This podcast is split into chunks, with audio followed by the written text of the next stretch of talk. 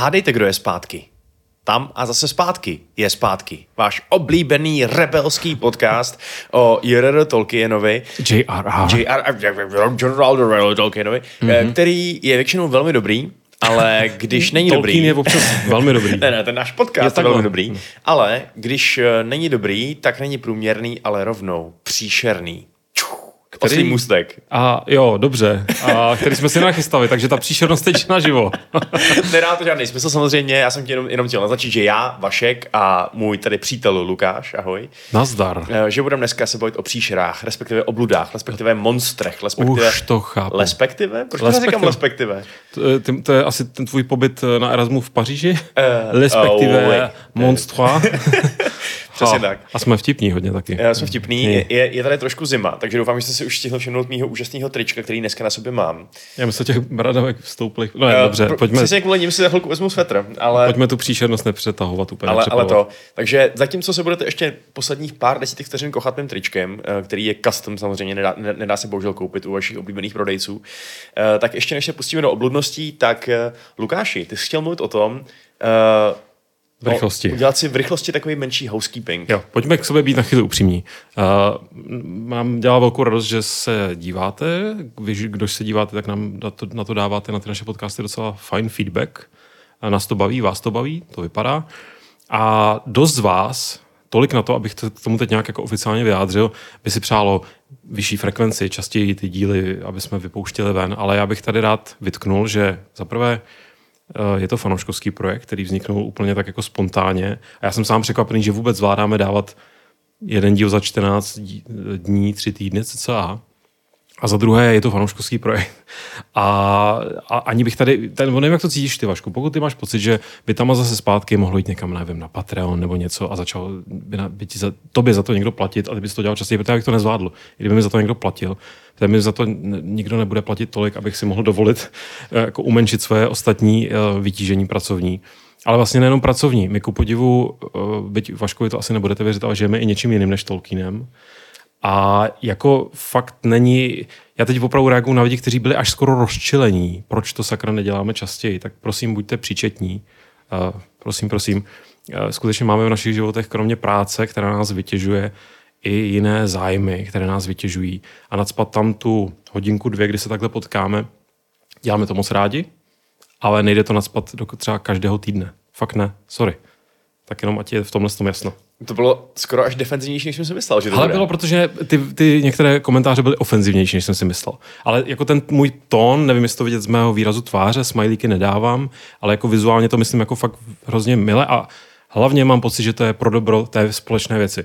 Že když to budeme držet na něčem, na frekvenci, která nám bude dávat smysl, tak ten obsah bude podle mě taky dávat smysl a bude zajímavější ho poslouchat. Já pořád říkám, obzvlášť u podcastů, že kvalita nad kvantitou.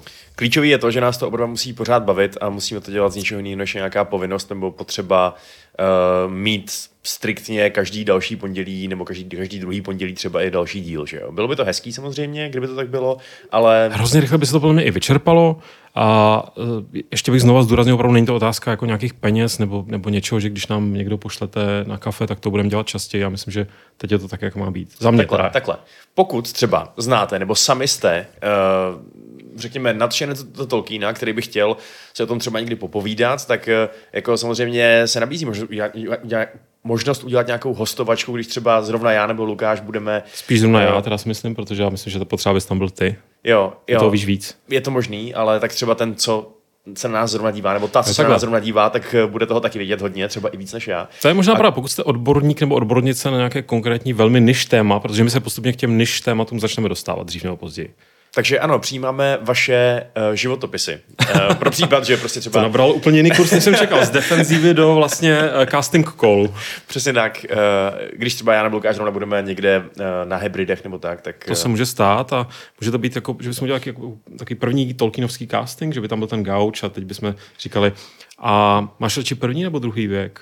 Mm-hmm, přesně tak. Já nevím, tak nějak to probíhá, ne? Kolik bys tak cca řekla, že jakoby, jak je dlouhý ten ten třetí věk, jo? Kolik let má třeba. Mm-hmm. A když nebude vědět, no tak bohužel. No. A kdo je tvůj oblíbený Aragorn? A tam by byl, nebudu předjímat.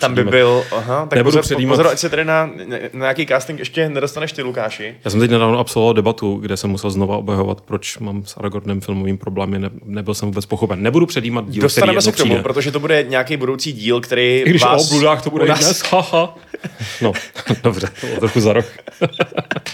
Ne, pojďme dobře, k obludám. Obludy.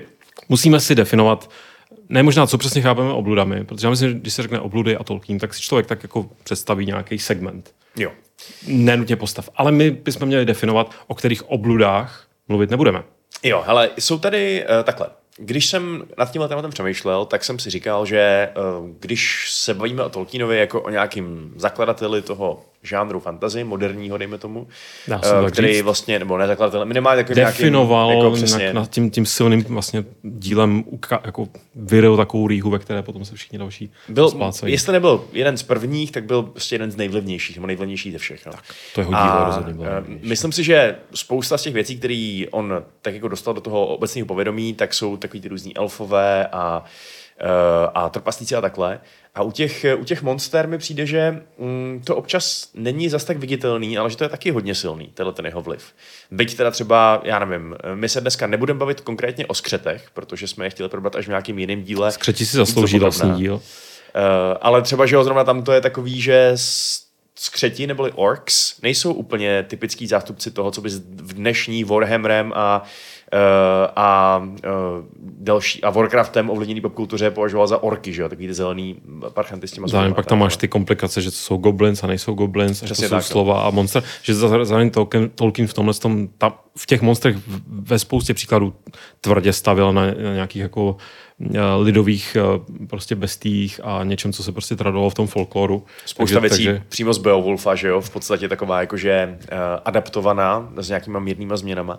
A jak se k tomu vlastně dneska dostaneme? Každopádně skřeti dostanou vlastní díl, draci dostanou vlastní díl. To je naprosto jasná věc. To nemůžeme draky odbít. Ten dnešní díl bude samozřejmě velmi kvalitní, ale bude to více velmi různých věcí naházených do jednoho pytle. Budou to takový ty underrated, možná v některých případech obludy. Jo, tak přesně tak. Taková ta, co jí nedáš úplně na plakát nebo do traileru, ale... Takový to, jak to je, jako cena pro šestého hráče v NBA, jako takový ten MVP, co není, ale úplně vidět. Jo, na první dobrou. Jo. Občas se na ně zapomíná pro ty největší hvězdy. Pro Balrogy. Balrogové taky dneska ne. No, což vlastně nejsou úplně obludy, to jsou, že jo. To je přesně to, no. Je to velká otázka, protože to, o čem se dneska budeme bavit, je vlastně... O čem se vlastně budeme bavit? No přesně, jako je to hrozná snůška bytostí, které jsou rozdílný jednak v tom, jak vypadá, jednak v tom, jak se chová, jednak v tom třeba, jak moc jsou zlí. Protože nenutně obluda nemusí být zlá. Přesně tak. A jednak i v tom, co jsou vůbec v rámci nějaký té Tolkienovy kosmologie, tak co jsou zač, jako nějaký fundamentální úrovni, protože my víme, že Tolkien zdaleka netvoří jenom nějaký jakože živočichy, nějaký prostě jako přírodní faunu, přesně tak, ale že to často jsou nějaký takový různý duchové a vyšší bytosti. Takže půjdeme do paranormálna trochu v rámci oblud dneska, to vypadá? Jo, tak jako myslím si, že zrovna tak ten duch, já ti nemyslím nutně jenom Aragornovi mrtvý muže z šerý brázdy, bych teda to taky si myslím, že jsou docela takový nemrtvý obludy. Jsou to obludy, ale taky nemám pocit, že by se měly vejít do dnešního dílu. Tam máme spíš, já bych se držel hodně té fauny, protože i obluda může být fauna, tak bych to spíš řekl. Ale jako rozhodně máme tady takový humanoidnější typy a máme tady takový zvířečtější typy, že jo? To rozhodně tato distinkce tady dneska bude, ale nemáme jako rozhozený, jestli se budeme nejdřív věnovat tomu nebo tomu, já bych to klidně vykopl takhle, Vašku, jestli se mnou souhlasíš. Chtěl jsem říct, jaká je tvoje oblíbená obluda, spíš jako když se řekne obluda v Pánu prstenů, potažmo teda v Tolkienově mytologii, kdo je takový ten první, ten hit, který tě napadne? Hele, je to hit, který jsem s naším grafikem Tomášem Urbánkem prodiskutoval a je promítnutý i za naše záda. Což... Ano, já teď si snažím zaostřit, co tam za námi je. Měl bych se otočit takhle, tady vidím zavné plátno. Ano, je to fake. Ale vy, kdo posloucháte právě a nevidíte, co je za náma, tak je tam velký pavouk. Je tam odula. Dokonce. Takže zdravím všechny arachnofobiky. Přesně, no. Což musím ještě rychle shoutout naší posluchačce, potažmo divačce, ale dneska teda spíš posluchačce a arachnofobičce Marii, která přišla s nápadem na tenhle díl. Že jsme si řekli, že vlastně obludy... To je téma. To je ono, tak pavouci. Omlouvám se za pozadí, tak se budu jenom poslouchat. A pavouci, hele, za mě je to taková jakoby asi nejikoničtější obluda v tom, jak je prostě obludná, jo? Jak tam... Skoro odula je taková. No, jako i ten název, že jo, toho nejikoničtějšího pavouka, odula, obluda, prostě zní to tak trošku podobně. A musím říct, že když si to téma nadhodil... Což teda český pochopitelný překlad, v originále šílop, což je taky takový jako svým způsobem, nebo je šílop děsivé jméno? Upřímně odula mi připadá taková, jako obojí má takový domácký pocit v tom mi přijde, takový trochu neadekvátně, jakože odula by mohla být tvoje sousedka, kterou píchla včela. Odula by mohla být sestra otesánka třeba. Úplně klidně, přesně tak. Něco celkem roztomilýho vlastně. A šílop je trošku vlastně, je to takový divný jméno, mě to asociuje samozřejmě jako nějaký tenisový úder speciální. Přesně tak, no. Martina Navrátilová a tak, ale já ani nevím, jak znáš tu anglickou etymologii šílop, jakože ona, lob, co? Já mám pocit, že ten lop je jakoby něco pavoučího vyloženě, ale něco nepříjemného. Jako ona pavouk nebo něco takového. Dobře. Každopádně odula je asi, jo, jasně, je to nejkonečtější jako bestie, protože hraje poměrně dost zásadní z takových těch oblud, protože těch oblud tam proplétá spoustu v knihách, ve filmech, ale ty, které mají tohle je ta MVP svým způsobem. Jo, já si myslím, že to je hodně proto, že v tom světě Pána prstenů, tak ta magie není úplně všude přítomná. Není to úplně tak, že by všichni všude viděli známky nějakého nadpřirozena. Myslím, že třeba ty hobiti v kraji, že jo, izolovaný do značné míry prostě můžou třeba nevěřit v to, že způsob bytostí existuje. Mm-hmm. Ale když už se tam objevujou, tak často je neprovází úplně zase takový děs. Jo? Jakože když Bilba a trpaslíky nahání vrci, tak jako je to blbý, je to překážka, ale není to moment čirýho děsu. Když prostě uvidíš nějakýho skalního obra, je to problém, který je potřeba překonat, ale není to horor. Když přijde na scénu odula, tak je to horor. Ona je prostě fakt ten čirej hororový děs, který je do toho příběhu vložený a dokonce je tak jako i předpřipravený tím, že Faramir se hrozně bojí, když ho slyší a říká Kirit Ungol, tam ne, nevím, co tam je, ale tam ne. A ukáže se to jako docela dobrá rada, že jo? Protože jakkoliv to je možná moudřejší jít tam tudy, než přes Černou bránu, přes kterou se asi nedostaneš.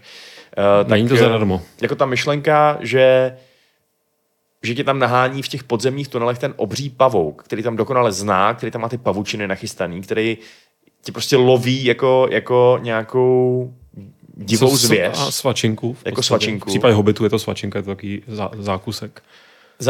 Za mě vlastně moc neubírá na té děsivosti ani to, že jí trošku neintuitivně vyloženě jako fyzicky porazí sam Křepelka, že jo? Co ještě taky na tom obrázku taky znázorněný, jaký bodá žihadlem do břicha, protože přece jenom sam Křepelka byl za prvý hodně takovej rozuřenej v tu chvíli a motivovaný. A rozuřenej sam, to je jedna z největších sil ve Středozemi. Přesně tak. A plus měl k dispozici jako velký a důležitý artefakty. Jednak teda ten meč a jednak i lahvičku Galadriel, která se odule úplně nelíbila. Což je ostatně téma u těch oblud, že oni úplně nemusí světlo. To si myslím, tady ukážeme hodněkrát. A je pravda, že můžeme spekulovat, ale nebo já mně přijde, že poměrně jasné, že i Samův hněv, který sice, jak jsem řekl, je jedna z největších sil ve Středozemi, tak bez toho světla myslím, že ani žihadlo, ani hněv mu nepomohlo. Taky si myslím, no. Když jí rozsekal ty oči a do toho mozku se jí vpíjela ta světla toho Erendila, který jsme probírali v minulém díle, tak tam to musí být nepříjemný šok. Jestli byl nějaký dislike na tom díle, tak to bylo o tou důle nejspíš. No. a bylo jich 8, protože každým palečkem prostě dala dolů. Ale je zajímavý, že mě vlastně odula, já mám strašně rád celou tu pasáž o tom, kdy vlastně Frodo je odnesen, sám si myslí, že ho odula Froda zabila a pak jakoby v té věži, jak se tam porvou skřetí a to mám jako strašně rád celou tu. A ten samotný jako souboj s tou odulou mě v knize zase tak nezaujal. Ve filmu vlastně taky nějak závratně ne. A přemýšlím, jestli ten důvod je, že právě to, že je to prostě pavouk, tak mi to nepřijde tak zajímavě. Prostě jinak arachnofobii netrpím úplně, ne, že bych si jako liboval v pohledu na pavouky, to zase taky ne. Ale prostě vlastně mi to přijde jako nejméně zajímavý způsob, jak prostě vzít obludu a dát jí do Tolkiena. Prostě pavouk větší. Ale má to vlastně jeden takový chyták, kterým popírám sám sebe, což v našem podcastu a jinde dělám hrozně rád. A tam by mě zajímalo, jak k tomu přistupuješ ty. Ve chvíli, kdy vlastně, teď se nepamatuji, jestli to je už to asi není v Pánu přímo v Pánu prstenu jako v Návratu krále zmíněno, jestli to z nějakých dodatků nebo někde z nějakých jiných informací. Ale že Odula je vlastně dcera. Předpokládám jedna z mnoha, nebo jeden z mnoha potomků, protože ty pavouci se většinou množí trošku jako hromadně, masivně. Jiné pavoučice. A její jméno na mě teda funguje úplně ultimátně. Ungoliant. Prastará, já vlastně neznám její úplně historii, jenom kromě toho, že to je prostě pavoučí kámoška Morgota. To znamená, že je tady už o hodně dlouho, nebo byla v tom světě už hodně dlouho. A už jenom to jméno Ungoliant a potom takový ten popis, že ona, a teď mě taky, když tak oprav, protože to možná nepamatuju správně, ale že požírá světlo a vyvrhuje tmu. Tam najednou mi to šlape teda ultimátě. Tam najednou je ta prastarost toho zla, mi úplně převálcovává to, že je to zase jenom pavouk. Až teda existuje krásná ilustrace, teď nevím, který z těch slavných tolkienovských ilustrátorů ji spáchal, ale Morgoth, nebo Melkor, teď nevím, v které, co se dí spíš, tak ona a Ungoliant spolu tak jako, ona je tam tak jako zapasovaná ve skaliskách, on tam stojí takhle zapřeně, prostě jsou v nějakém družném hovoru, tak to je teda pavoučice, kterou bych si schutí, kdyby se někde objevila v nějakém zpracování. Možná, jestli se jí třeba někdy dočkáme v Rings of Power, to dává to smysl, nebo v tu dobu? V nějakém flashbacku, no, protože my už jsme viděli ten její nejslavnější čin vlastně, ale a to je, ona zničila ty stromy. To bylo spolu s Morgotem. Aha, tak to je jeden flashback, to máš pravdu. Jo. Hele, je to tak, no. Odula, ona je do značné míry trošku ubohá vlastně. Jo? Ona je děsivá pro ty naše dva hobity, ale už jenom to, že se kamarádí s Glumem a je ochotná s ním uzavírat nějaký dohody, ukazuje, že to prostě není nějaká mocná síla ve Středozemi. Ona tam je v těch jeskyních na hranicích Mordoru, Sauron o ní ví a používají jako strážního psa v podstatě, ale ani nevěří dost na to, aby tam nepostavil strážní věž plnou skřetů. Mm-hmm. A občas jí pošle nějaký skřety, který si ona sežere, aby zůstala spokojená. A je to fakt, jak kdyby se udržoval nějakýho vlčáka na zahradě. Jasně. Sauron jí, nemyslím si, že by jako respektoval nebo by božel za nějakou sobě rovnou. Že by s ní chodil takhle si konverzovat jako Morgoth s Ungoliant. Přesně tak, no. Takže ale pokud je Odula tady vlčák na zahradě, tak z hlediska nějakého mocenského srovnání s tím naším světem, tak Ungoliant je něco jako Josef Stalin, nebo jak bych to řekl. Jsem čekal lecos. Myslel jsem, že použijeme zase třeba nějaký hokejový příměr, ale uvažovat o Ungoliant jakože o Josefovi Vysariovi Stalinovi mezi obludami pavoučího typu, tak to mě teda hodně baví. Já neříkám, že to je dokonalá paralela. Ne, já tomu docela faním. Jak vznikla Ungoliant? Ungoliant přišla... Odkud přišla? Přišla do toho světa z nějaký vnější temnoty, z prázdnoty kolem světa.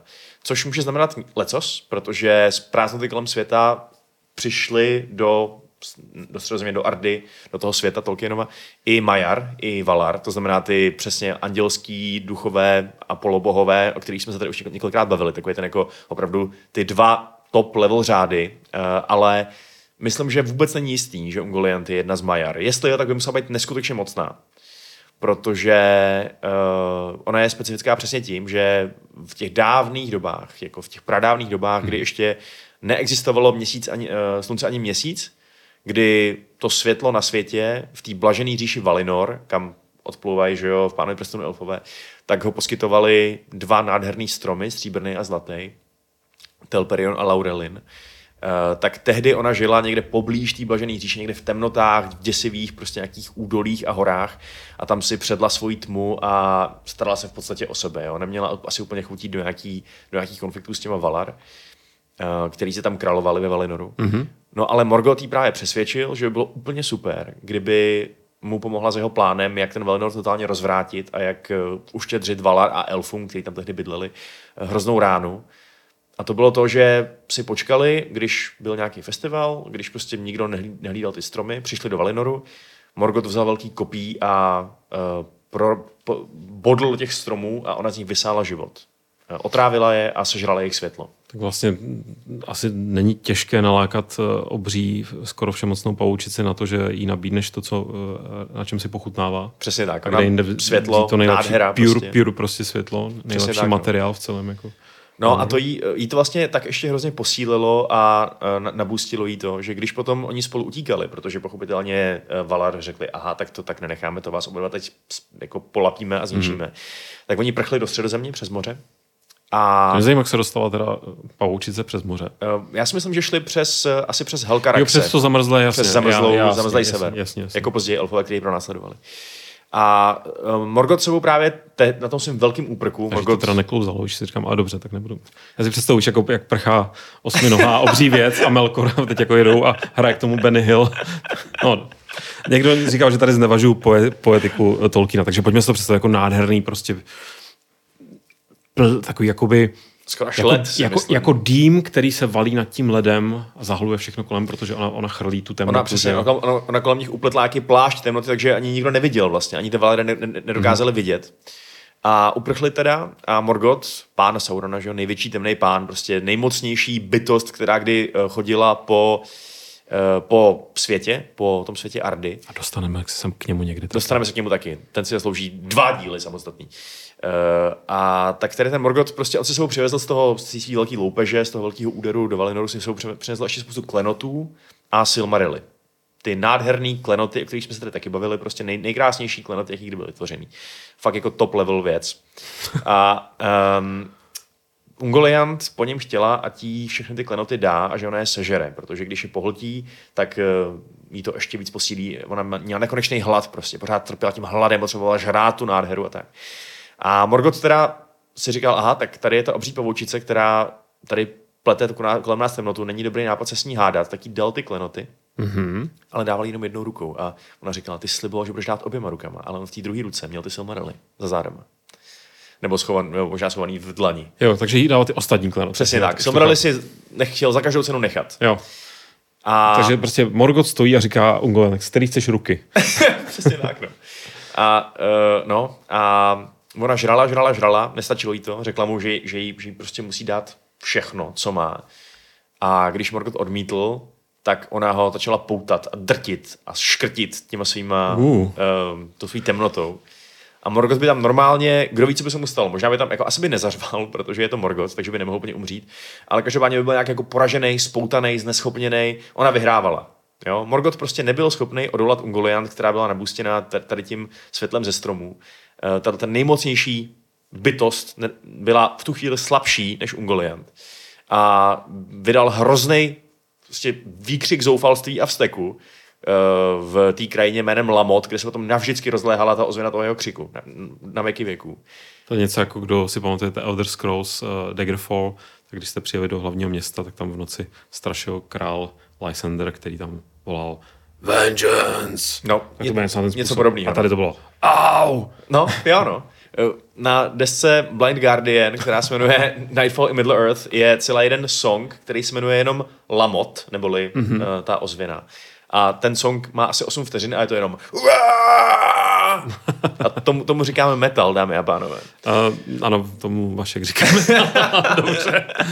No vidíš, to jsem si vůbec nespojil. No a tak jak to dopadlo? On zařval, zbudili se Balrogové, kteří spali pod zemí, přišli všichni Balrogové se svýma plamennýma bičema, který rozšvihali tu temnotu kolem Morgotha a tomu pomohlo se zachránit. A to bych se podělal v kině. Totálně, to by byla hodně cinematická scéna. Byť teda, kdyby se to celé odehrávalo uvnitř temnoty, ve které není nic vidět. No ale představuji si, jak si prostě vlastně postupně ten obří záběr se prostě stemní, úplně všechno zmizí. Je tam nějaký ten hluk, ten zvuk toho souboje a teď se tam ozve ten řev a teď se z dálky začnou, a teď to trvá 1-2 minuty, a teď se z dálky prostě přicházejí ve 4DX, 3DFX, Surround Dolby, Atmos, nevím co ještě. Teď přichází ten dupot těch Balrogů a najednou skrz tu tmu ty šlehy těch bičů. Já myslím, že by to šlo zpracovat velmi pěkně. Asi jo, no. To je skoro takový anime efekt v tom vidím. Jo? Jako kreslený somerali. Takže ji vypráskali Ungoliant. No a ona říkala, tak to ne, tak to já jdu pryč. V tu chvíli už si nebyla tak jistá sama sebou, když tam byl nejenom Morgoth, ale i jeho nejlepší přisluhovači, kromě Saurona teda. A utekla a dál začala, dál potom pletla ty svoje temné úklady a sítě a množila se a kladla vajíčka a plodila děti. Takže teoreticky odul běhalo po Středozemi a možná ještě potom po Pánu prstenu běhalo víc. Ona byla poslední dítě. To bylo příkročení, že ona jich spousta určitě umřela během toho, co se potápil ten západní kontinent, že ten Beleriand. Jasně, ale je důležitý, že, nebo je zajímavý, že jak jsem tady mluvil o Odule jakožto nějakým prostředku čirýho děsu, tak ty pavouci tak obecně fungují u toho Tolkiena, když to zrovna nejsou vtipný pavouci, co si zpívají v Hobbitovi, že jo, který vlastně docela líto, že je tam, vlastně Bilbo píchá žihadlem.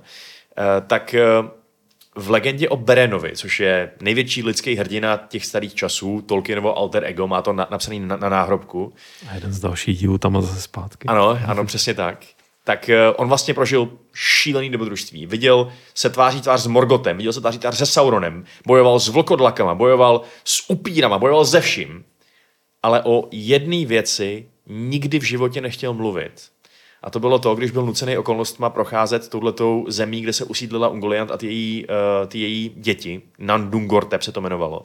A tam prostě, on tam prošel, on jenom přežil. On neudělal nic, že prostě tam vešel a vyšel ven. Nic jiného tam dalšího nedokázal. I tak to bylo považovaný za jeden z jeho největších činů. A byla to ta jedna věc, o které když se na to zeptali, tak on prostě o tom nemluvil, protože se moc bál toho, že kdyby o tom promluvil, tak on musí myslet. A on už prostě na to nikdy nechtěl myslet. Tak to je hodně tvrdý PTSD teda, Berenovský. To je ono. Já si teď samozřejmě si představuji, jako co mu mohli provést vlastně, nebo co tam mohlo působit, protože pořád si říkáš, no tak pavouci, pavučiny. Leda by to byl arachnofobik. No. Čistě. Je to možný. A to je zajímavý takový metačtení té situace, protože je pravda, že objektivně vzato to taky nezní tak hrozně. Že jo? Jako nezní to příjemně, ale já myslím, že v tom musí hrát roli to její prostě ten její trávicí cyklus, že prostě vende ta temnota a nějakým způsobem to asi... Jo, oni prostě nejsou jenom pavouci velký, že jsou zároveň bytosti nějakýho... Že to právě v té širší poeticko-děsivý rovině tam bude s tebou něco dělat, že vlastně i díky tomu dostala teda Morgota vlastně na lopatky, tak asi tady ten proces to nebude, jenom že najednou je tma. Je to tak, nic nevidíš. Takže Tolkien zevně neměl pavouky úplně v oblibě a nemyslel, že to jsou... A nebo je měl naopak hodně rád. A udělal nejvíc BDS, co mohl. A jak dopadla Ungoliant, to netušíme? Je to vágní, ale jedna z alternativ, která je taková trošku moc komická na to, abych jí naplno věřil, je ta, že měla takovej hlad, že snědla potom sama sebe. To dává smysl, ale... Jako, zní to trochu tak... správně mytologicky, akorát já v tom pořád vidím takový to, jak si prostě kousne na té nohy a už má jenom 7 nohou a je takový trochu vtipný prostě, což... Trošku vtipný to možná je, ale záleží na úhlu pohledu pochopitelně. Každopádně to, že se z Ungoliant stal vlastně nějaký Ouroboros, to mi přijde taky to je pravda. Proč ne? Je tam symbolika. Věčnej hlad nezaženeš ničím jiným než tím, že prostě zanikneš. Tak. No a co tvoje oblíbený obludy Pánové prstenů? Já jsem si říkal, mám a jsou taky velmi temné. A zase trochu jiným způsobem, ale říkal jsem si, že bychom to teď mohli vyvážit jinými oblíbenci. Já jsem jako velký fanoušek, nejenom teda v rámci Tolkiena, prostě ptáků všeho druhu. Jakože fakt mám strašně velkou silnou slabost pro papoušky, síkorky, může to být malý, velký, když to prostě má pírka. Mě prostě, teď jsem nedávno se procházel tam u nás v Neighborhoodu a nějak se tam hrozně rozespívávali právě. A teď nevím, jestli to byli vrabčáci, nebo kdo to zrovna byl. Já jsem si říkal, to je tak skvělý, že prostě jdeš ulicí a všude kolem tebe sedí malí dinosauři a zpívají ti. To je svým způsobem strašně bizarní. A no, tak každopádně asi tě nepřekvapí, že mohli jsme zmínit teďka Krebajny, ale tam bych se ještě možná dostal. Já bych klidně to teďka vyvážel nějakým hodně jako potenciálně kladným, jako silnou obludou, ale ta obludnost tam není úplně, nenaplňuje to tu definici českou slova obluda. A to jsou orly, velcí orly, což je, kromě toho, že to je jeden z nejhezčích momentů opět v knize, a v knize to na mě funguje teda ještě mnohem, nebo ve filmu to na mě funguje díky tomu, že mi to spouští vzpomínky na tu knihu, kdy prostě tam někdo, už nevím, kdo to křikne, nebo jestli, která konkrétní postava to křikne ve filmu, ale že přilétají orly, ta věta, tak v knize je to fenomenální v tom, že tam najednou končí celá ta část Minas Tirith, Linka, Aragorn, Gandalf a jdeme zpátky v čase a jsme u Froda a Sama. A musíme si přečíst, co se všechno děje, než přiletí orly. To by přijde úplně fenomenální. Až to pak člověk znova, tak už ví, co se chystá. Ale z orly zároveň jsou visí jedna z největších kontroverzí, bych řekl, v historii Pána prstenů. a to je otázka, proč nebyl prsten moci hozen do hory osudu, takže si ho vzal do zobáku nebo do pařádku orel a nehodil ho tam takhle ze zhora, nebo případně tam někoho neodnesl. K tomu se možná ještě dostaneme. Já bych teďka chtěl od tebe, Vašku, slyšet, protože to sám nevím, kde se vlastně vzali velcí orly. To jsou prostě orly, co hodně jedli, nebo... No, asi ne. Asi ne, no. Ne. Je to, jsme tady opět, že jo, v oblíbeném Tolkienově, řekněme, takovým narrativním prostředku, a to vzít normální věc, ale zvětšitý. A to je najednou zajímavější. Ale ty velký orly právě nejsou jenom ptáci, který by byli třeba jako hodně dobře vytrénovaný Gandalfem, což je něco, no tak maličko působí třeba v tom filmu, že jo, kde on něco pošeptá nějaký světlušce nebo můře. A ona pro něj jako fečne velkýho orla, jako taxík. V podstatě takový Uber. Přesně tak. Takový středozemský. Uber. A oni nemluví, že jo, v těch filmech. Váš řidič Gwajhir už je 5 minut od Ortanku. Přesně tak, jo. Ale jako Gandalf musel nějak vědět, když skočil na prázdno v tom filmu, ale hele. To už si domluvíš. Jako. Já, podle mě to řekl té muře, že řekl Gwajhire, prosím tě, přileď přesně v tolik a tolik, napálíme Sarumana. A pak byl někde zácpa. V Božích horách. Alternativní konec Pána prstenů. Dobře, kde se vzali velcí orly? Jsou to přátelé Gandalfa, jako poměrně intenzivní? Tak ano, a jsou to opět zase nějaký vyšší bytosti, duchové, prostě majar, který obývají tyhle ty těla těch velkých ptáků, ale zároveň jsou prostě normálně inteligentní, mocný, hrdý, pyšný. Jsou to přímo služebníci a nejoblíbenější takový parťáci Manveho, což je nejvyšší z Valar, v podstatě takovej jako Zeus tohoto světa, akorát výrazně míň sexuálně aktivní teda.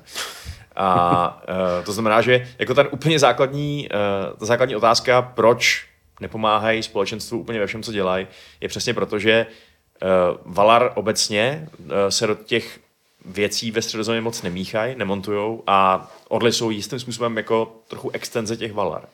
Já jsem tak vždycky orly vlastně vnímal, že byť si nejsem úplně jistý, do jaké míry je to dobře popsáno nebo vysvětleno v knihách, ale že prostě mají vlastní hlavu, že sice to, že se s nimi kamarádí Gandalf a nějakým způsobem si může objednat jako Uber, tak letající, tak to neznamená, že jsou k dispozici vlastně kdykoliv jakkoliv.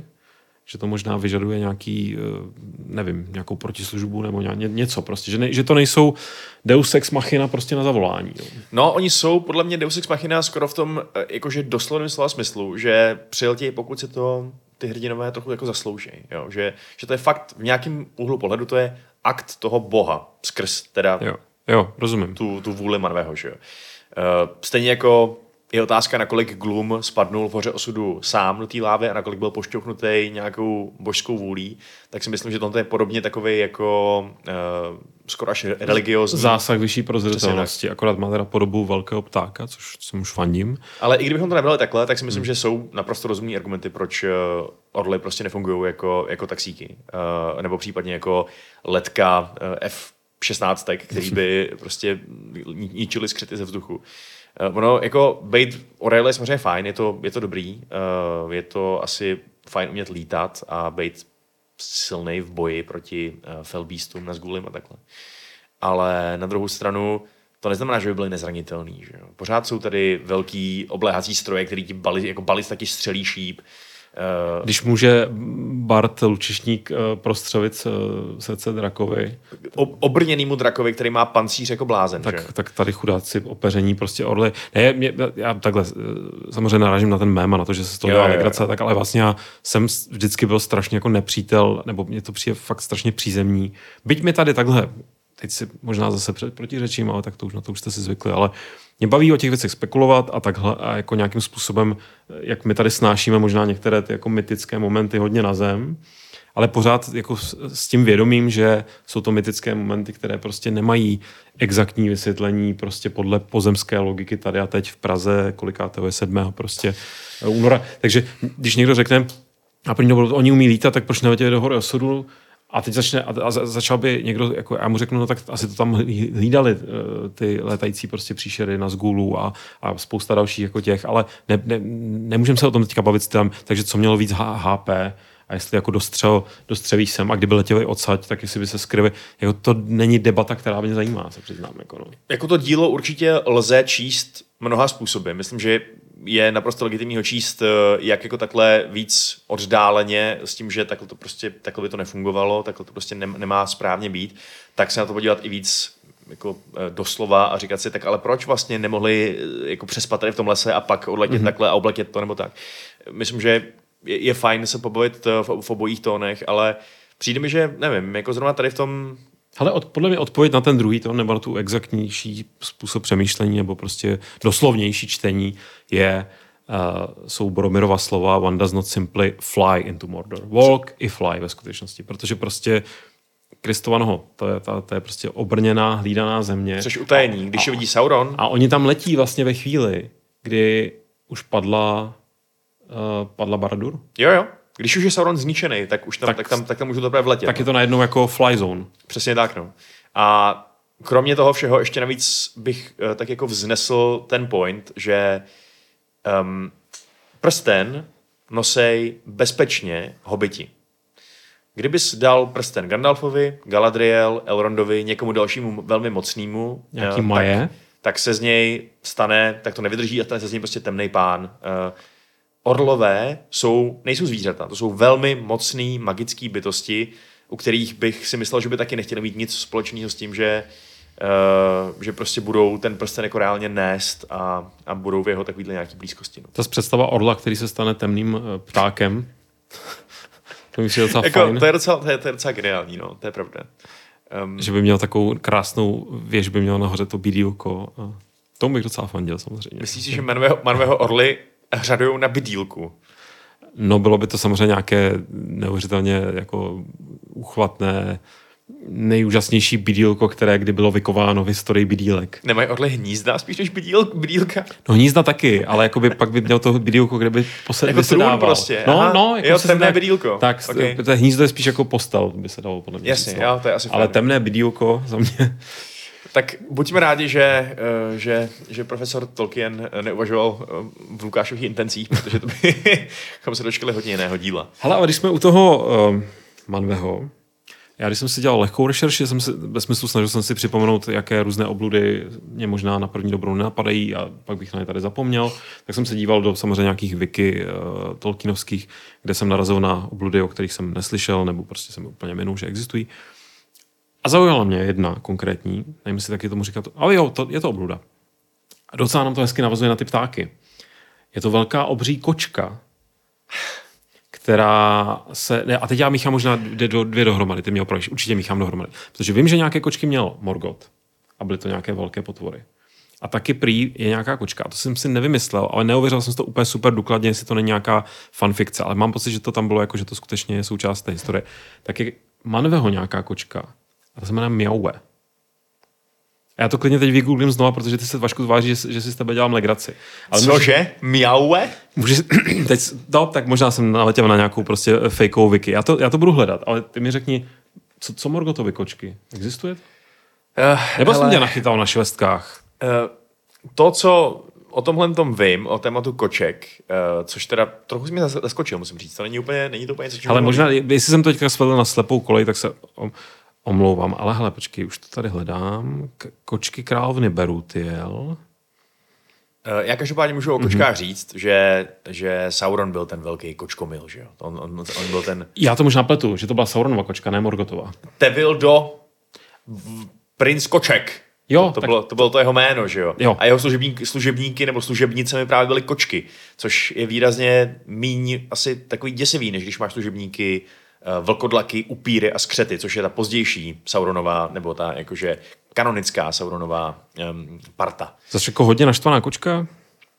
Jako jo, a kočka by v nějakým takovém kontextu asi seděla k té Sauronově image nějakého toho jakože pokušitele a týpka, který se rád převlíká a jakože mate. Ale... A já už vím, proč je to celé zmatené teď. A tak to vysvětlím. Musel jsem si to vygooglit, takže to je trošku nudné. Ale to jsou nějaké staré verze nějakých těch příběhů, které potom se vyvíjely dál a dál. Takže to je prostě nějaká... Přesně, jakoby Tevildo, Prince of Cats. To je jeho první iterace prostě. To je nějaká. Prostě iterace... to se pak změnilo. Jakožto služebník Melka, což později byl Melkor. Jo. A takže my se vlastně bavíme o raných verzích té mytologie, kterou dnes vnímáme jako kanonickou. Takže tohle, jako, co kánon není.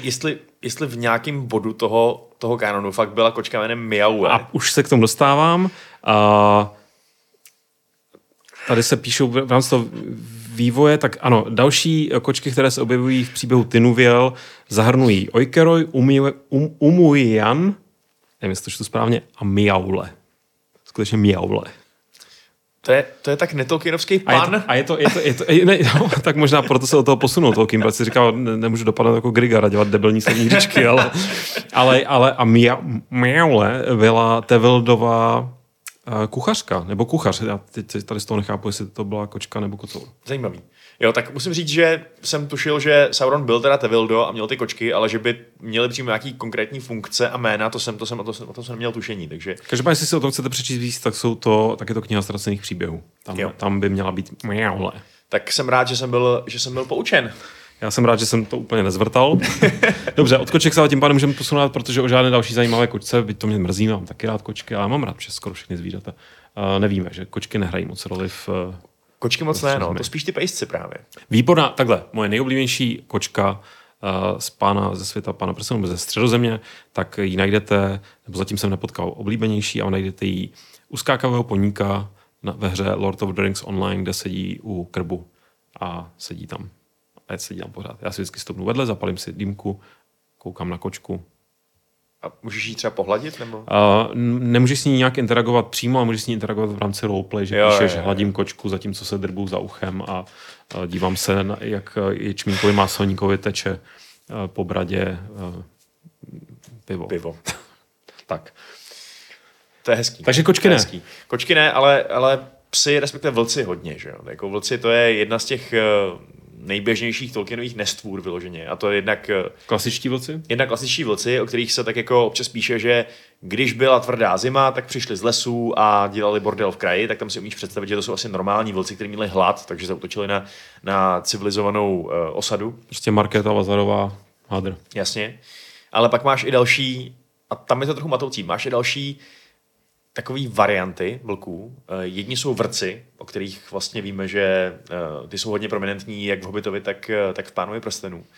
I když tam musím říct, že způsob, jakým pojali vrky, je přišli přepálení. Já jsem si to pořád, jako jsem to bral, že to je hodně jako divoký vlk, ale ne úplně jiná bestie taková. Mně přijde, ty vrci to jsou taky... Myslíš Jackson, nebo... Myslím Jackson teďka, no. Takhle, no. Mně přijde, že ten seriál Prsteny moci to zvládnul možná právě trošku líp, toho vrka. Je pravda, tam je na začátku, tam byl jeden takový, nebo nevím, jestli později se tam ještě objevili, teď se to nebavu. Tam musí být jako fakt divně... Divnovlk, jako, no. Divnovlk, přesně, no. Tak jak, hlavně takový... skoro hyena, nebo hlavně ty vrci z filmů mi prostě přišli, že nemají jako tu nějakou... psí, nebo co to je za vlčí, teda jako inteligenci. Že to prostě bylo taky jako stroje na zabíjení a mám pocit, že ten vrk by se přece choval trochu mazaněji. No rozhodně. U vrků je fakt strašně podstatný to, že Hobbit nám úplně jednoznačně říká, a Pán prstenů vlastně jednoznačně jde taky, že vrci mají normálně svou vlastní hlavu. V tom, že to není tak, že by ta bitva 5 armád byla o tom, že by skřeti si ochočili vrky a jeli na vrcích do boje, protože jim dávali jako masíčko a ty vrci se jim domestikovali. Ty vrci se skřetama uzavřeli spojenectví. Spojenectví dvou rovnocenných nějakých národů, tady zlých, který šli zničit své společní nepřátele. To bych chtěl hrozně být u té debaty, kde se uzavíral ten pakt. No to ano. Já si myslím, že normálně byli schopni i mluvit prostě. Jo. Mluvící vrci. Jo, tak protože známe z historie toho světa nějaký případy, kdy tyhle ty psovitý šelmy byly schopný mluvit. Třeba vlkodav Juan. Počkej, byl nějaký španělský vlkodav Juan? Je to crossover, o kterém nevím. Je to vyloženě H a ne J. Teda, pardon, takže, ale takže my jako určitě spolu nějak komunikovali na nějaký úrovni, minimálně v rámci teda vrci mezi sebou a skřeti a vrci. Mm-hmm. Tak kdyby to bylo v lidský řeči, tak se nedivím. Mě hrozně zajímalo, čím přesvědčili, nebo jako, na čem byl ten pakt založen. Teď jako stále, myslím, klidně v nějakých těch jako nekonkrétních, nějakým jako tematicky, na čem to fungovalo, že jestli skřeti jim vysvětlili, že vyhnat trpaslíky je dobrý nápad, nebo jestli to bylo poháněné nějakou nekromanskou manipulací zpovzdálí. Tamto spuštění té agrese do bitvy 5 armád bylo způsobené i tím, že ta družina Torina Pavézy po cestě zabila toho goblinního krále v Mlžných horách. A to způsobilo větší takovou vlnu z křetího nacionalismu asi, takže a revanšismu, takže oni se šli tak trochu pomstít. Jasně. Ale jakoby čím namotivovali ty vrky, víš, si myslím. Možná řekli, hele, dáme dohromady celou partu, bude nás tam prostě 20 000, my ty trpaslíky úplně zničíme, tak jestli chcete, tak tam bude jako docela sranda, bude tam dost trpaslíků i pro vás. A možná, že trpasličí maso je u vrků obzvlášť oblíbené, kdo ví? Je to úplně klidně. To masíčko tam hrálo nějakou roli. 100%, to souhlasím. Víc než nějaký klenoty, asi si myslím. No. Ale přiznám se, že mě osobně vrci vždycky nechávali spíš chladnějším. Nejvíc vybavuji samozřejmě scénu, kdy hobit a trpaslíci lezou na stromy před nimi, tak tam je to samozřejmě impozantní. Gandalf jim sežehává, že jo, kůži hořícíma šiškama. Přesně tak. Ale jinak vlastně, možná to mám trošku pokažené těmi filmy, no, že mě vlastně moc scény z vrky ve filmech, jak mám vlastně docela rád Dvě věže, tak zrovna celá ta jako rovina, kdy tam je Aragorn. Byť by se mi to mělo líbit, že Aragorn je otažen pryč. Tam jsem na chvíli měl naději, že zmizí z plátna. Ne, to si dělám legraci. Ale no, tak mi tam úplně mi to jako nešlape. Tato, jako, vrci jako antagonisti ve filmech mě teda vůbec jako nezaujali. Jo. No, možná by tě zaujali víc ty další, řekněme takový upgradeovanější verze těch zlých psovitých šelem, a to jsou vlkodlaci. Což je jiná věc, než jsou vrci. A rozhodně teda věc, kterou si Tolkien nevymyslel jako původní. To jo. Prostě vzal nějaký jako monstra z naší historie, nemyslím skutečná, z těch lidových vyprávění. Jo, ale udělal to jinak. Protože vlkodlaci u Tolkiena nejsou likantropové. Není to tak, že by někoho kousli a nakazili ho. Není to tak, že by se měnili podle nějakého lunárního cyklu. Aha. Dokonce se nemění vůbec. Prostě jednou vlkodlaci jsou neustále ve vlčím těle. Mm-hmm. Akorát to už vůbec nejsou žádný zvířata, to jsou vyloženě zlý, démonický, možná ne úplně zlý, protože se jim stalo, co se jim stalo, ale každopádně jsou to duše spoutaný v těle vlků. A to ty duše štve. Jo, jsou vyrobený Sauronem, prostě mm-hmm. je to vyloženě... Takhle to spáchal Sauron, že ty nějaký duše, otázka jestli démonů nebo třeba lidí, který zajal, kdo ví, že jo, tak je prostě narval nějak jako alchymisticky černokněžně do těch těl a takhle stvořil novou rasu svých vlastně nejstrašlivějších služebníků. Protože on teda sám, on byl známý jako pán vlkodlaků. Předtím byl pán Koček, tak pak pán vlkodlaků. Do značné míry i proto, že on se sám uměl ve velká proměnit, takže on byl ten měnitel, ale to o něm víme, že on byl skin changer, prostě, že to měnil. Ty jeho služebníci ne, ale byli hrozný, byli fakt strašlivý. No. Prostě třeba vlk Draugluin, to byl otec všech vlkodlaků, tak ten byl hodně zlej. A to se bavíme teďka, nebo kdy se hrál nějakou zásadní roli ve válce o moc v průběhu věku? Nebo protože v Pánu prstenů už o ně vůbec nezavadíme?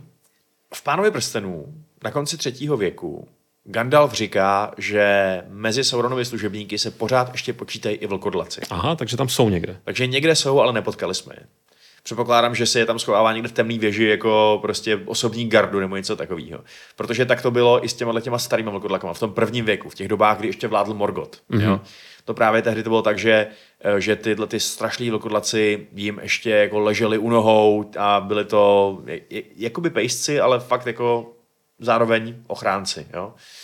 Zároveň teda hodně ponížení, jako když to může, už to má tu lidskou duši, nebo nějakou lidskou humanoidní třeba, a musí to ležet někde submisivně, to teda... Jo, ale zároveň uměli mluvit právě. Chápu, že někomu se to líbí a je to v pořádku, jako se takhle cítit, ale nejsem si jistý, že Sauron měl ten koncept. Je to právě velká součást příběhu o Berenovi a Lúthien, protože největší spojenec Berena a Lúthien, těch dvou právě hrdinů, že jo, člověka a elfky, co se zamilují a překonají všechny možné překážky, tak byl právě ten vlkodav Huan, což byl valinorský pes, taky měl v sobě, a taky to nebyl jenom pes, taky to byl prostě nějaký jako velký duch, taky uměl mluvit. A ten Draugluin, první z vlkodlaků, se s ním právě střetl v boji. A před Sauronovou pevností přišel Huan, Draugluin proti němu vyšel ven, Huan ho zadávil a ten umírající Draugluin se ještě doplazil k Sauronovi a řekl: Huan přišel. A pak umřel. A Sauron viděl, že má velký průšvih. Načež Huan vykopl dveře a hola, senior. Pardon. No jako... ale nepředjímeme. Já si teda uvědomuji, Vašku, že začíná nám trochu téct do bod v tom smyslu, že už to dlouho nepotrvá, nebo už nám dlouho nebude procházet, že se vyhýbáme dílu o Bernovi a Luthienu. Jako jo, no. Je to, těch aluzí je fakt hodně. Neříkám, že to bude ten příští, ale možná to bude ten příští. Jo, no. Ale právě, že Sauron dostal výborný nápad, když viděl, že tady jako jeho nejmocnějšího, nejstaršího vlkodlaka, tady Huan zadávil, kdyby to nic nebylo. A nejdřív teda zkusil ho sám zadávit v podobě vlka, tomu nevyšlo, tak musel zdrhnout. No ty jsi bez pomen, jako. Si představím, jak se proměníš ve vlka, kousne, zjistí, že ne, ups, promiňte se, myška. On se proměnil v upíra, potom odletěl pryč, jo. A krvácel na koruny stromu. Ale potom právě vypěstovali novýho nejlepšího vlkodlaka, Karcharota, drsňák. A už to jméno napovídá. A to byl hodně zlej pejsek. No. Ten sežral Silmaril a byl jim tak dovedený k šílenství, že se z něj stala největší nesestatelná mašina na zabíjení, jako když svět viděl. Prostě. Zajímavé, že si vybavuju, že někdo sežral Silmaril, myslel jsem původně, že to byla ta Ungoliant, tak si ji zmiňoval, že jí nabízel a že to dovedlo k šílenství tu dotyčnou osobu. Tak teda to byl tady ten Karcharot. Ale to, myslím, že tohle je příběh spíš na ten díl o Bernovi a Luthienu, protože to je podstatný, jak se s nimi pořádali a tak dále, ale každopádně byly to takovýhle, jakože víš co, kdyby normální vlk sežral Silmaril, tak ho to myslím okamžitě prostě propálí, zabije, cokoliv. Jasně. Tohle to jenom posílilo. K šílenství. Ale je teda zajímavé, že byť, jak jsi říkal, Gandalf zmiňuje, že vlkodlaci stále jsou ve třetím věku přítomni, tak jakoby v tom příběhu nesehrávají žádnou výraznější roli, což mi na jednu stranu přijde hrozně fajn, že nevystřílíš všechnu munici. Přesně tak. Že prostě ten svět je větší než ten jeho děj, ale že zrovna si říkáš takhle silní nepřátelé, že bys je očekával třeba v bitvě o Minas Tirith nebo tak. Ale jo. Je pravda, že pokud to teda byla osobní garda, tak prostě garda musí být. To jsem si jako domyslel, ale byl to takový modus operandi, tak si tak viděl. To nám klidně napište, co si myslíte, že dělali vlkodlaci během bitvy o Minas Tirith, potažmo bitvy u Černé brány. Jestli seděli vedle trůnu a Sauron je drbal za ušky, nebo se dělo něco jiného. No, protože když si říkáš, přece jsem už teď... Ale tak on vlastně nevěděl, že mu teče do bot. Nevěděl, on to věděl příliš pozdě. Přesně, no. No, tak to byly ty pejsci. Jaký tam ještě máme další stvoření? Co myslíš, Lukáš? Ale já myslím, že teď bychom mohli tak jako rychle jenom si říct z těch malých a relativně... No, bezpečných jsem chtěl říct. Bezpečných bytostí, jak třeba ty... A říkám teď správně, že v češtině to jsou krebajny? Nebo to má nějaký české jméno, jako něco jako vrány, něco, ne. Ne, myslím, že ne. Tak to zdánlivě milí teda vůbec, ale zdánlivě bezpeční ptáčci, tak byly ve skutečnosti pěkné bestie, protože je především Saruman používal jako, to byly jeho skauti, jeho prostě... Zvědové, to je to slovo, co jsem hledal. Ale nějaká jiná historie kolem Krebajn, než kolem, že tak jako hlídali tam to území, že by se někde propsali. To vůbec, to moc prostě byly jen tak vrány. To je spíš o tom, že... A vráni teď nevím, jednostavně. Je to spíš o tom, že my víme, že čarodějové obecně mají velkou takovou tendenci umět se dohodnout s bytostma, který nejsou lidi, že jo, se zvířatama. Neumíte jenom Radagast, ale i Saruman právě. A on to Gandalf říká, že Saruman má spoustu špehů mezi zvířaty a ptáky. Mm-hmm. To znamená, že co přesně jim Saruman slíbil, nebo jak je ovládnul, to nevím, ale... Tam to ani nemusel hrát, nebo jet na nějaké jako vědomé roli, že jo, to prostě... I když zrovna ty ptáci mají, jako, jsou chytří jak... V opice jsem dělal, jsou chytří jak ptáci. V Hobbitovi mají... dokonce, že jo, to pastíci umějí mluvit tu drozdí řečí, ne? Jsou to drozdí? To si nepamatuju, se přiznám, to si vůbec nevybavuju, ale že vlastně ovládnout zrovna ptačí mysle, nebo mysl a kor u vran nebo havranů, což jsou jedni prostě z nejchytřejších, jako... tady bytostí tohodle, nejenom tohodle typu, ale z té jako živočišné říše, tak to možná tam taky proběhla nějaká docela rafinovaná dohoda. Jo, já si myslím, že jestli jim Saruman dával lidský maso na jedení nebo něco takového, tak Krebajn se mohl říct, OK, to zní jako dobrý deal na to, že se proletíme a řekneme mu, kde se schovávají společenstvo.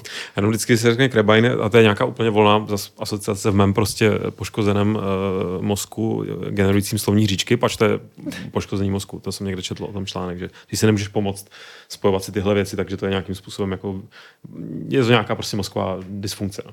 Dysfunkce? To je spíš přidaná funkce, ne? Já, záleží, no. Když se zrovna povede ta hříčka, tak jo. A tohle nebude hříčka, ale prostě když se z nějakého důvodu se řekne Krebajny, tak si vybavím prostě můj oblíbený, to nějaký komiksový strip, velmi jednoduchý, kde taky nakreslený ve prostě starý fantasy styl, kde nějaký myslím, že nějaká žena tam přichází ke králi nebo k nějakému vládci nebo tak něco a říká mu jako prostě v takovou tu starou angličtinu, kterou si úplně nepamatuju, taky takové jako rádoby archaické obraty, jakože my lord, the ravens, jestli to jsou ravens, the ravens have returned a with the messages nebo něco a on říká what said those ravens, whatever, bla bla a ona říká krá, krá, krá, krá. Protože oni krákají, víš? Jakože, jo, okay. Pokud nás posloucháte, Vašek mě momentálně pozoruje velmi zneklidněným pohledem člověka, který přehodnocuje slova o tom, že tato mozková dysfunkce je přidaná hodnota. Ne, jakoby já jsem jenom takovej quizzical, jak se říká anglicky, jo? Mám na to velký otazník, ale jinak to je v pořádku, jako... Ale upřímně řečeno, stripy se blbě vyprávějí. Ale a máš naprostou pravdu a já nechápu, proč mě to nikdy nezastaví, vědomí toho. Já strašně rád vyprávím komiksové stripy, strašně rád vyprávím cizí stand-upy, které neumím napodobit, protože mám 0,1% charizmatu a skillů těch stand-upistů. No, omlouvám se za to, aspoň budete naopak rádi, že frekvence našich podcastů není zase tak vysoká. Já jsem každopádně chtěl prolétnout, vrány, krebajny, mají křídla, létají. Menší nějaké takové zvířata, teďka udělat tak jako... honorable mentions, než se dostaneme ještě k těm pár obludám, které bych chtěl určitě zmínit. Jestli jsou tam nějaké zajímavé myši, hraboši, jeleni. Zas nejsme v Narnii, tak se klidně, jo, ale... ale dejme to třeba vlastně, že jo, jelen obecně, nebo takové tyhle, co to jsou, lichokopy, nevím, nějací kopytníci. Tímhle směrem nic moc nezvětšoval Tolkien, ne? Že by přišel a řekl, tady je obří prostě laň, která něco září v noci v temnotách. Vůbec. To úplně ne, no. Umím si představit, že v nějakých koutech Středozemě takováhle bytost bude existovat, protože, jak říkáš, ten svět je mnohem širší, než jaký je záběr toho příběhu. Neustále slyšíš o nějakých jako lidových pověstech o tom, že hobiti prostě, když slyšíš to vyprávění Bilba, tak mají prostě milion příběhů o bytostech, který vůbec nepotkáme. Ani nevíme, jestli to jsou reální bytosti, nebo jestli se hobiti vymysleli v nějakých svých povídačkách, že jo, takový ty různý jako velký červy z východních pouští, který potom Jackson volně adaptoval do Hobita, úplně jako nečekaně, řekl bych. A vlastně červy spouští, aniž tohle je dávno před Dunou, že jo? To je ano. Že zatímco Hvězdné války a Sarlacc, tak se inspirovali už Herbertem samozřejmě, tak tady se nedá říct, že by Tolkien někoho vykrádal. Na druhou stranu zase, co vykrádal, tak jako inspiroval se, protože v pouštích různých světových, například v Gobi, tak máš spoustu různých mytických ogojů, chorchojů nebo mytických prostě přesně lidová bestie nějaká, které se vypráví, že někdo viděl, někoho pokousala, něco někomu provedla, ale její jako existence nikdy nebyla prokázaná. Takže poušti a červy jdou tak nějak k sobě, ale dobře, jestli nám tady neutíkají nějaké laně, tak bych klidně se troufnul skočit. Já mám prostě 2 kandidáty na obludu Středozemě. Nebo a potažmo nejenom Středozemě.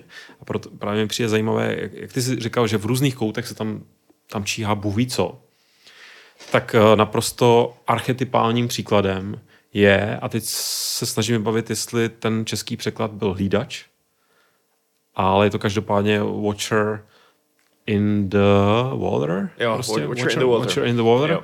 To znamená taková ta krakatice, by se tomu dalo říct, bůhví, jak to vlastně, já nevím, jak jste si to třeba představovali, kdo jste to četli, kdo viděl filmy, nebo potom ty filmy mu to přemázly i tu knižní vzpomínku, tak je to prostě taková chapadlovitá, lovecraftovská, bych až řekl, bestie číhající v, jak se jmenuje to, jezero?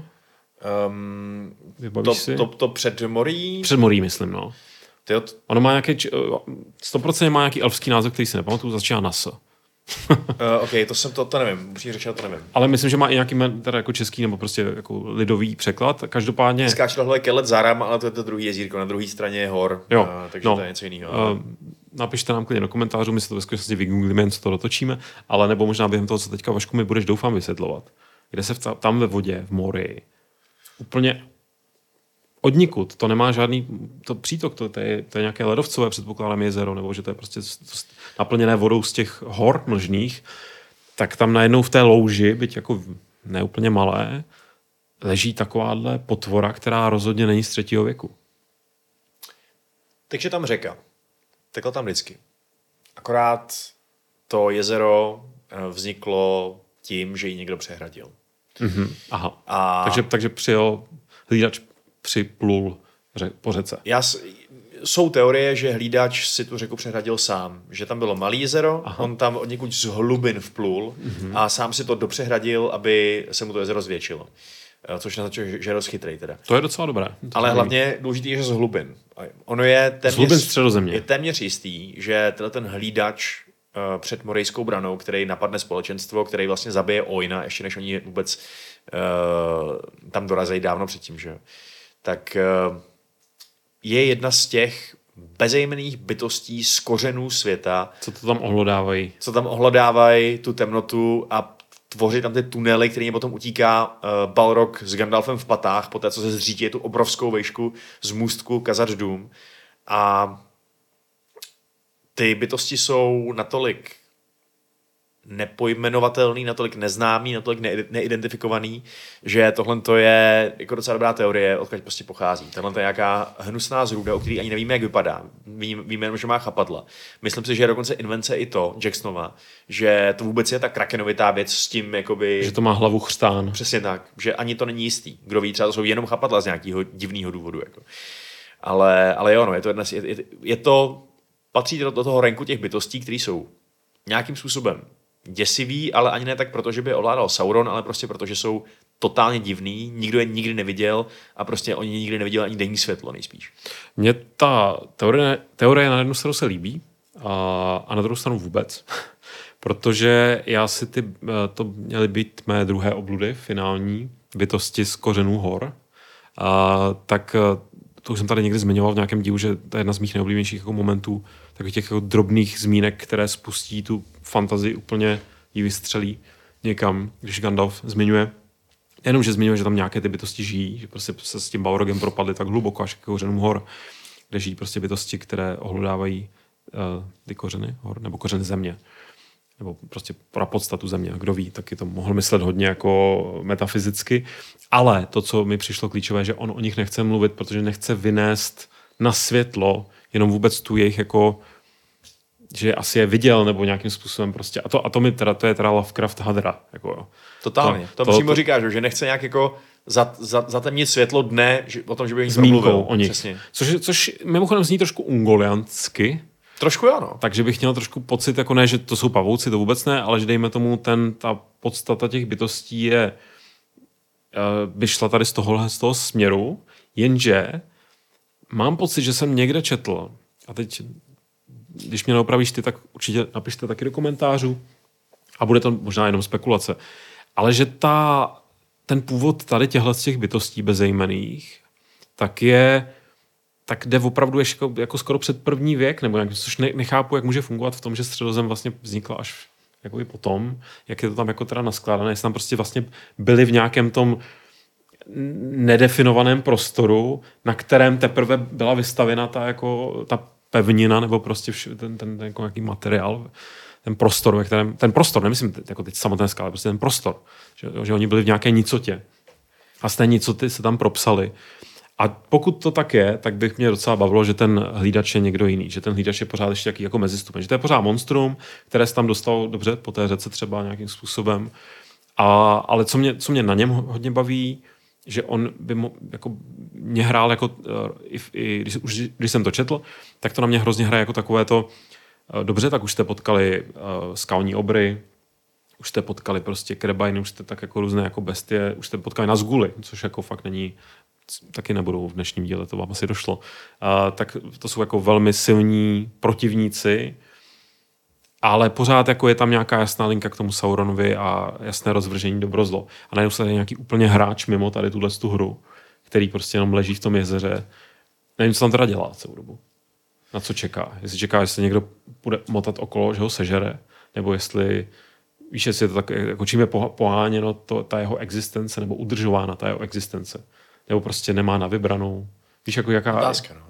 Spoustu otázek. Jako možná se prostě už dibe nějaký trošku kořeny země a do toho se občas sežere trpaslíka. Přikousne trpaslíka. Jo, že jako jíst po eony kořeny země může být trochu tak jako poměrně jednotvárné, no. I nutričně. Ale jako je možný, že když se bavíme o těch nějakých bezejmenných věcech z hlubin, tak jsou nějaký úrovně, že prostě nějaký jsou trochu vejš, blíž povrchu a jsou trošku pochopitelnější a pak jsou o těch jako skutečných kořenů, kam spadnou Gandalf a ty už jsou tak nepochopitelný, až to je prostě jako nevyslovitelný.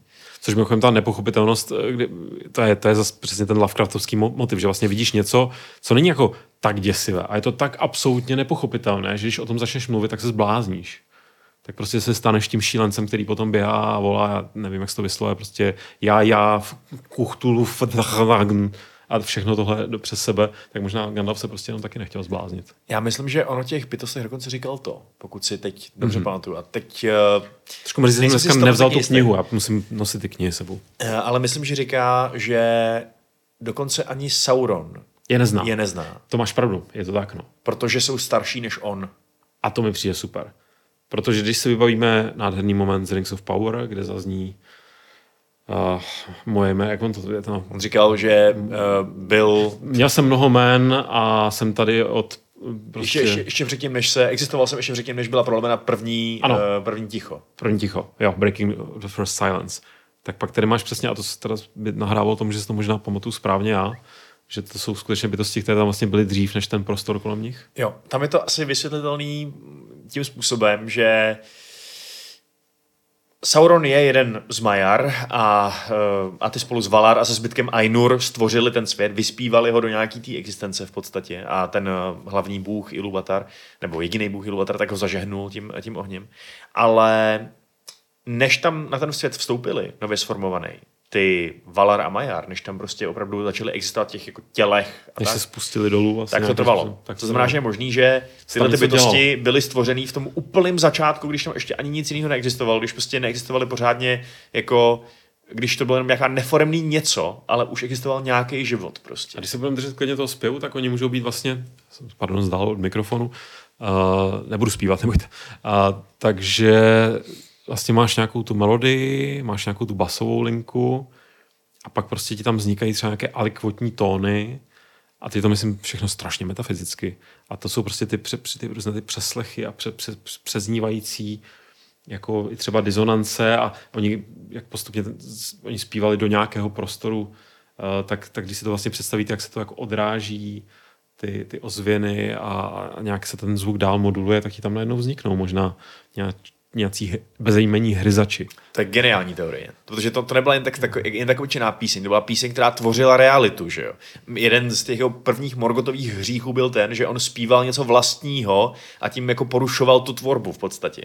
A takže jestli tam vznikla nějaká disonance a jakoby úplně omylem nějakým jedna nota, jedno monstrum. Protože on si, no ale že on si něco zpívá svého, jasně, a vznikají třeba už nějaká jakože monstra čtyřkem přímočaře, do toho zpívají ti zbylí Aunur něco fajn a vzniká ta krása, ale společně tam jdou prostě, tam vám vznikají prostě, že to je když prostě hrajete třeba nevím, na klavír a teď to rozeznívá ty struny a tam se prostě, proto je tak těžké třeba nasimulovat klavír prostě normálně jako matematický modely, protože prostě tam to já používám teďka jako laické termíny, jo.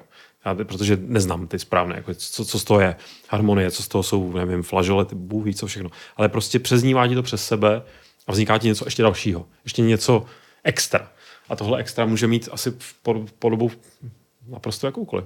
To je super teorie, no. Případně samozřejmě prostě to, že to ani nemusí být nějaký výdobytky Morgotovy zloby, ale zkrátka dobře, někdo jako Tulkas, silný, ale nemoc chytrej, se třeba přeřek v té písni a omylem stvořil prostě vlastně monstra podzemí. Občas ti to ujede, no. Jo, no. Takže kdo ví, nikdo nemůže nikdy vědět, to je ta pointa. Což je velmi dobrý výběr. Zároveň my naštěstí toho tam zase zpátky víme docela dost. nebo to aspoň přestíráme úspěšně. Úspěšně. Máš ty nějaké favority nebo nějakého takového, jako za mě tohle jsou pro mě ty ultimátní obludy, protože mi vlastně paradoxně o nich vím nejmíň a poskytují mi nejvíc prostoru pro, neříkám vlastní fantazii, ale nějakou vlastní interpretaci.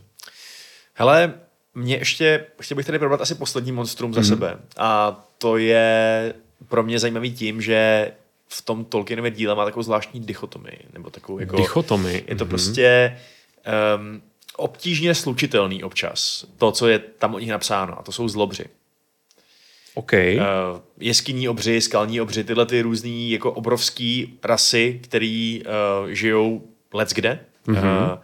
A mě na nich strašně fascinuje, že Jasně, všichni víme, že Hobbit a Pán prstenů jsou v nějakém ohledu hodně jiný díla tím tématem, tím tou atmosférou a tak dále, tím, jak je to, na koho je to cílený třeba.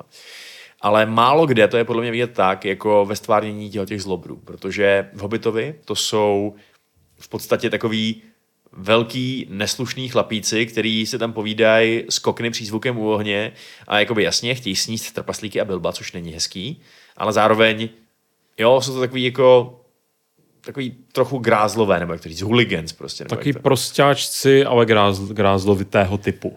Přesně tak. Ale zároveň to nejsou nějaký jako bytosti zla nebo něco takového. To jsou to prostě takový sobci, nebo jak to říct. Jo.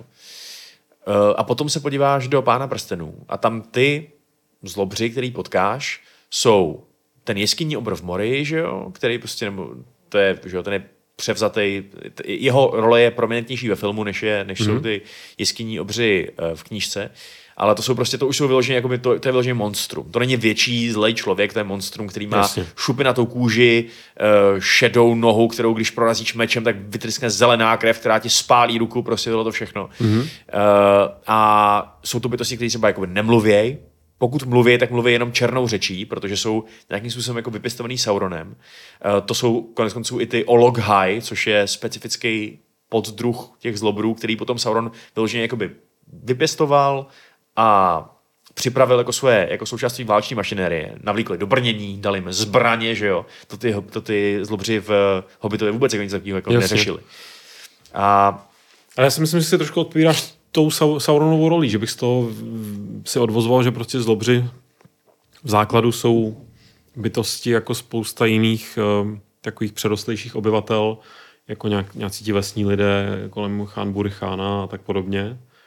A prostě když se do toho vloží temná síla, tak z toho dokáže vyždímat to, co vidíme potom dál. No. Je to možný, no. Oni jsou nějaký teorie, že, nebo prostě jsou těžko o tom mluvit, jako o, nebo já vždycky říkám, vždycky mi přijde takový trochu zvláštní, jako to mluvíme, jak kdyby to byl nějaký skutečný jako biologický teorie, víš co, ale jsou teorie mezi fanoušky, že třeba ty Ologhai by mohly být reálně jenom jakože nabůstěný skřeti v podstatě, jo? Že vezmeš skřety, napumpuješ nějakou temnou alchymii a kouzlama a oni fakt vyrostou a budou jo, prostě to se mi nelíbí, to velký až šupenatý. Ale jo, no, jako spíš mi připadá, jsou nabustěný zlobři. Jako připadá mi, že v tom vidím ten stejný živočišný druh, vzdálený strašně moc. Možná, že to je něco jako elfové a skřeti, že jo? Až na to, že... Ale to já si myslím, že já to vidím, tam, když se podíváme na filmy, tak tam jako ta nějaká spojnice by se dala narýsovat, ale já si myslím, že v knížkách se můžeš úplně podržet, že prostě obři jsou obři. A třeba hodně jsem vnímal, a to zase já jsem to měl ovlivněné těmi kartičkami, co jsem tady předváděl a neviděl jste skoro žádnou, protože se to nezaostřilo. Ale tak tam jsou ty skalní obři, co po sebe hází ty kameny a kvůli tomu potom strhnou ty laviny a všechno. Jo. Tak to jsou prostě velcí chlapíci, fousatí, to jsou prostě velký, jako, jakou bych to přirovnal, Tomek z Trosečníka, zarostlý prostě, akorát prostě měří 10 metrů, no. Jasně, víc. To je trošku, to je vlastně něco úplně jinýho, protože to jsou vlastně Giants v tom originále. To máš pravdu. To vlastně a Giants a Trolls jsou něco hodně jinýho. To jsem teď smíchal jako sám od sebe dohromady. No, ale vlastně, no, vidíš, teď jsi mě nahlodal. Teď vlastně máš pravdu, že už v těch knížkách by se asi dalo říct, že skřeti, ať už různého kalibru, tak nejsou zase tak vzdálení zlobrům. Jo, ale na druhou stranu prostě ty jako Trolls, ty zlobři, tak tam prostě vidíš to, že jeden z největších těch takových Sauronových výdobytků těch jeho Ologhai byl ten, že oni dokázali vydržet sluneční světlo. Což opět je tady trend, že jo? Ty zlí obludy nemají rádi sluneční světlo, ale u těch zlobudů je to extrémní, že jo? Když uvidí sluneční světlo, tak zkamení. No jasně. Takže je otázka, jestli fakt Sauron teda stolen toho živočišného druhu nějak odvypěstoval, odselektoval, odčaroval tu jejich definující vlastnost, anebo jestli to něco trochu jiného. No. Víš, nad tím jsem se vlastně vůbec nezamyslel. Nad tím, to je další spojitost teď korpo Rings of Power, kde vidíme, jak skřeti opravdu to světlo nemají rádi. Jo. Ale vyloženě, že jo, že by kamenili to jasné. No. Dobře, beru zpátky svoji nelibost na touto fanouškovskou teorií a začíná se mi to líbit. OK, fair enough. A došlo mi, že na koho jsme zapomněli možná, ale dal bych to taky vlastně spíš jako takový jako honorable mention nakonec, tak jsou takové jako Kdyby Sam Křepelka měl podcast Tam a zase zpátky, tak mluví v díle o bludách jenom o olifantech. Jenom o olifantech, o ničem jiném. A zároveň tím, že to jsou prostě jenom sloni, nebo respektive, jak se jmenou, víš, co, koho myslím, mamuti, obří nebo něco takového, tak mi přijde mi jako fajn, ale ne, že by mě nějak zaujali, ani ve filmu mě nějak nezaujali, tam už jsem v tu chvíli ztrácel trochu pozornost, protože Návrat krále prostě s tím já mám problémy, ale je pravda, že zároveň ta scéna nebo ten moment, hlavně teda v knize, kdy Sam vidí olifanta a říká, no tak to mi doma strejda neuvěří. Po tom všem, co viděli, tak velký slon je pro něj jakože šok. A že jsem tak jako, protože on o nich slýchal. Přesně tak, to je přesně to ono. A že se mu to vlastně potvrdí, tak to je jeden samozřejmě z nejkouzevnějších momentů knihy, z takových drobných momentů knihy. Ale co bych k olifantům dodal, já už asi nic, Vašku. Jo, já bych řekl, že u nich jde vyloženě o to, že to jsou velký zvířata a ne něco ovládaného nějakým zlým duchem nebo něco takového. To si myslím, že je celkem jasný. V podstatě takový, jako co mají jako rohanští jako koně, tak tohle je haradští nebo kdo? Víceméně, no. Víceméně, tak. A když jsme teda u Minas Tirith, u té bitvy na Planerovských polích, tak ještě bych jenom tak připomněl to, co už jsme tady nakousli, a to jsou ty létající obludy na Sgûlu. Mají nějaké jméno oficiální? Právě, že nemají. V angličtině Fell Beasts. Ale ani to není oficiální jméno. No. I to je prostě konjektura fanouškovská, protože Tolkien je prostě nepojmenoval nikdy. A to jsou teda taky asi nějaký jako Sauronem vypěstovaný potomci nějaký dávný zrůdnosti, který on teda si vychoval, aby mu nosil jeho na Sgûle, kde je potřeba. A přijde mi zvláštní, takový hodný vypíchnutí, že ty jsi říkal, že máš rád ptáky, že jo? A ty Nazgûlové podle textu, ty Felbísti podle textu, vypadají právě jako neopeřený ptáci, normálně se zobákem a s pařátama ptačíma.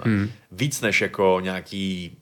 V tom filmu jsou spíš jako takový hadovitý, že jo? Nebo... V tom filmu víc padají, a teď se nebavím, jak je správně to určitě kovaní fantazáci a fantazečky, které do nás sledujete, víte, je rozlišení, že jo, co je Drake, co je Wyrm, co je podle toho, jestli to má 4 nohy, 2 nohy, tak nevím, kam to spadá, jestli to je, prostě je to jedna z těch definic, to jsou taky jako dráčci, co nejsou draci, ale jsou jedna z těchto bestí. Nevím vlastně, jestli je český ekvivalent, doufám, že jo, pro Wyrmy a pro Drakey a pro takové ty jako vyverny.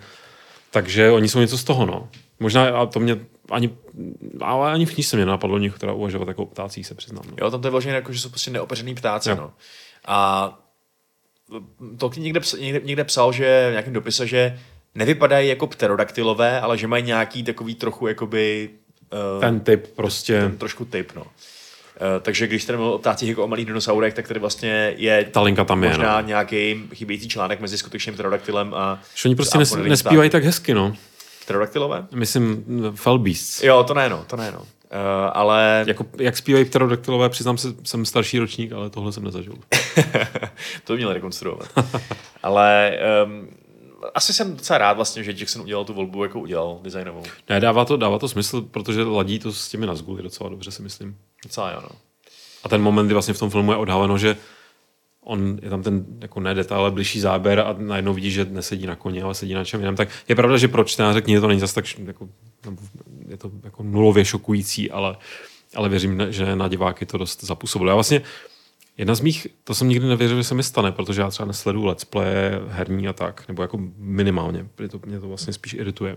Jako fakt, nemyslím ty lidi, jako je spousta super úžasných let's playů, třeba na serveru Games.cz občas někteří lidé, jako je třeba Vašek, hrají nějaké hry a je to zábavné určitě sledovat, ale já u vás vydržím chvilku, když si někdy vás chci vidět, ale jinak to prostě není pro mě sledovat hru, já tu hru potřebuji hrát, já si ní chci rozlížet, já prostě neumím to. Ale stala se mi strašná věc. Já jsem před rokem něco objevil videa, kde se lidé dívají na filmy. A mě to baví sledovat, nevydržím u toho většinou od začátku do konce, v žádném případě. Vždycky si pouštím sestři a je to proskakuju. Ale fakt mě baví, já jsem si tak vlastně díky tomu znova dal Pána prstenů v několika různých jako verzích, když mě zaujala ta třeba dvojice nebo ten někdo. A ty reakce prostě. A vlastně vidím... Tam konečně vidím, jak na to, jak ten film může působit na někoho, kdo vlastně tu knížku vůbec neznal. Já jsem dělal to samý, co ty. A ty momenty přesně takovéhle, na kterými bych se nepozastavoval, tak oni jenom, ježiš, to má křídla, wow, padají na znak a... Museli jsme vidět to samý, protože to si pamatuju. Jo. Přesně tohle reakce si pamatuju. Tady totiž byla, nevím, jestli to teda, jak říkám, viděl jsem jich víc u stejných filmů a zároveň pouštím se tam třeba u filmů, které důvěrně znám, protože mě strašně baví prostě sledovat reakci. Já i normálně rád koukám na filmy s někým dalším, že to pouštím někomu, kdo to nezná. Ale byla konkrétně dvojice černošská, jako pár, kteří koukali na Pána prstenů, pustili si to bez jakékoliv znalosti, strašně je to chytlo. Pak druhý díl ještě to a pak... Vlastně já díky nim jsem si užil Návrat krále konečně. Jo, já s tím filmem fakt mám spoustu problémů, ale prostě skrz to, jak je to dostalo, jak oni byli prostě dojatí úplně, tak to najíždělo potom i mě, takže to můžu... No nevím, jestli to můžu doporučit, pořád mi to přijde jako trochu... Že bych se po takovéhle činnosti měl dvakrát osprchovat a dělat něco pořádného, ale... Ne, pro mě je to hezký. Ne, mě baví reakce lidí, kteří jsou zajímaví a... Ty reakce jsou třeba zajímavé. A hlavně ty už to nikdy znova poprvé neprožiješ. Tak, no. A je zajímavý vidět člověka, který to poprvé prožívá a ty to trošku zažíváš skrz něj, takže mě to taky, tohle mě regulárně baví taky. Takže proto chápete, že nemáme čas točit víc dílů, my musíme koukat na jiné lidi a koukají na jiné věci.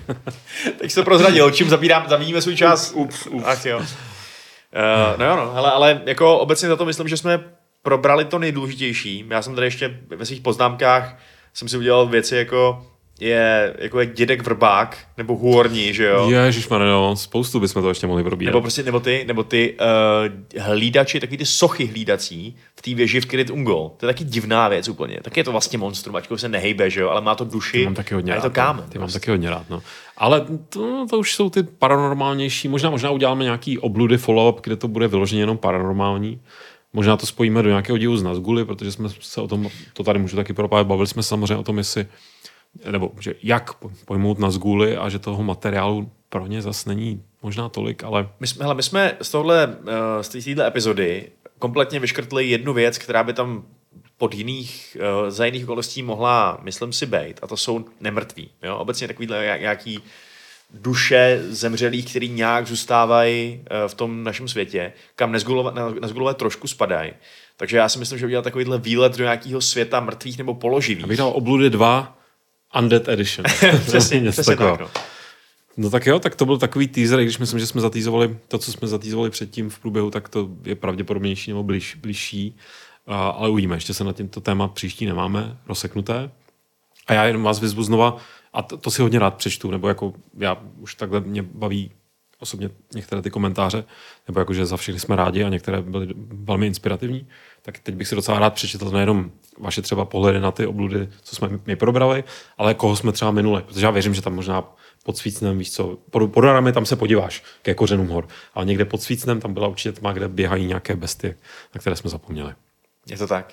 Takže je to na vás, abyste nám ještě taky trochu rozšířili obzory, případně tím nás třeba postrčili k tomu, k čemu se ještě někdy v budoucnu malinko vrátíme.